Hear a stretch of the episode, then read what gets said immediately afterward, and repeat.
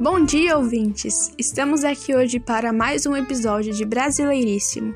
O quadro de hoje é dedicado ao Dia da Consciência Negra, data em que o líder quilombola Zumbi dos Palmares morreu em defesa da liberdade dos escravos do período colonial brasileiro. Uma pessoa consciente é alguém que compreende seus direitos e deveres, alguém que entende o seu papel na sociedade.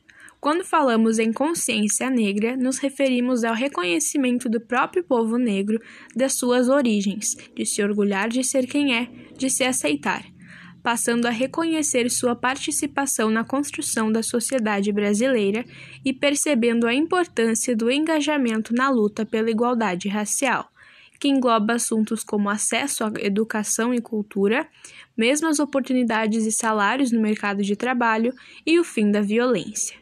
A data foi criada justamente com a finalidade de refletir e evidenciar as desigualdades sociais e a violência sofrida pelos negros no nosso país. Apesar da criação de leis contra o racismo e injúria racial, as práticas de preconceito ainda são muito frequentes na nossa sociedade. E tudo isso, infelizmente, é fruto de mais de 300 anos de escravidão. Daí vem o chamado racismo estrutural, um termo utilizado para definir um conjunto de hábitos, falas, práticas e situações originadas dos nossos costumes, promovendo de várias formas o preconceito racial. De acordo com um estudo feito pelo IBGE em 2013, os negros representam cerca de 56,10% da população brasileira. E, Ainda assim, de acordo com o jornal Folha de São Paulo, são 71,7% dos jovens que abandonam a escola no Brasil. Se engana quem pensa que o branco não tem um papel dentro da consciência negra. Se fomos nós mesmos que começamos com tudo isso séculos atrás, como podemos simplesmente deixar um assunto extremamente importante como esse de lado?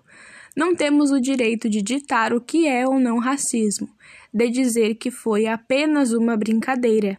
Não é o nosso lugar de fala. Mas e aí, o que podemos fazer para contribuir com o fim do racismo? A resposta é simples. Em primeiro lugar, devemos reconhecer que somos extremamente privilegiados e que levamos muito proveito em cima do racismo estrutural. Começamos a mudar isso quando entendemos que devemos rever nossas atitudes, falas, nossos comentários, quando agimos em oposição a alguma situação de injustiça, quando transformamos nossas ações.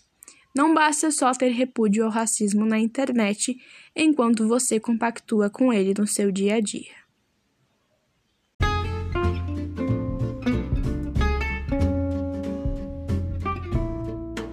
Enfim, a mensagem que eu quero deixar diante de tudo isso é: leiam notícias, estudem, observem suas atividades diárias, corrijam o amigo, o familiar que fez algum comentário racista, corrijam a si próprios.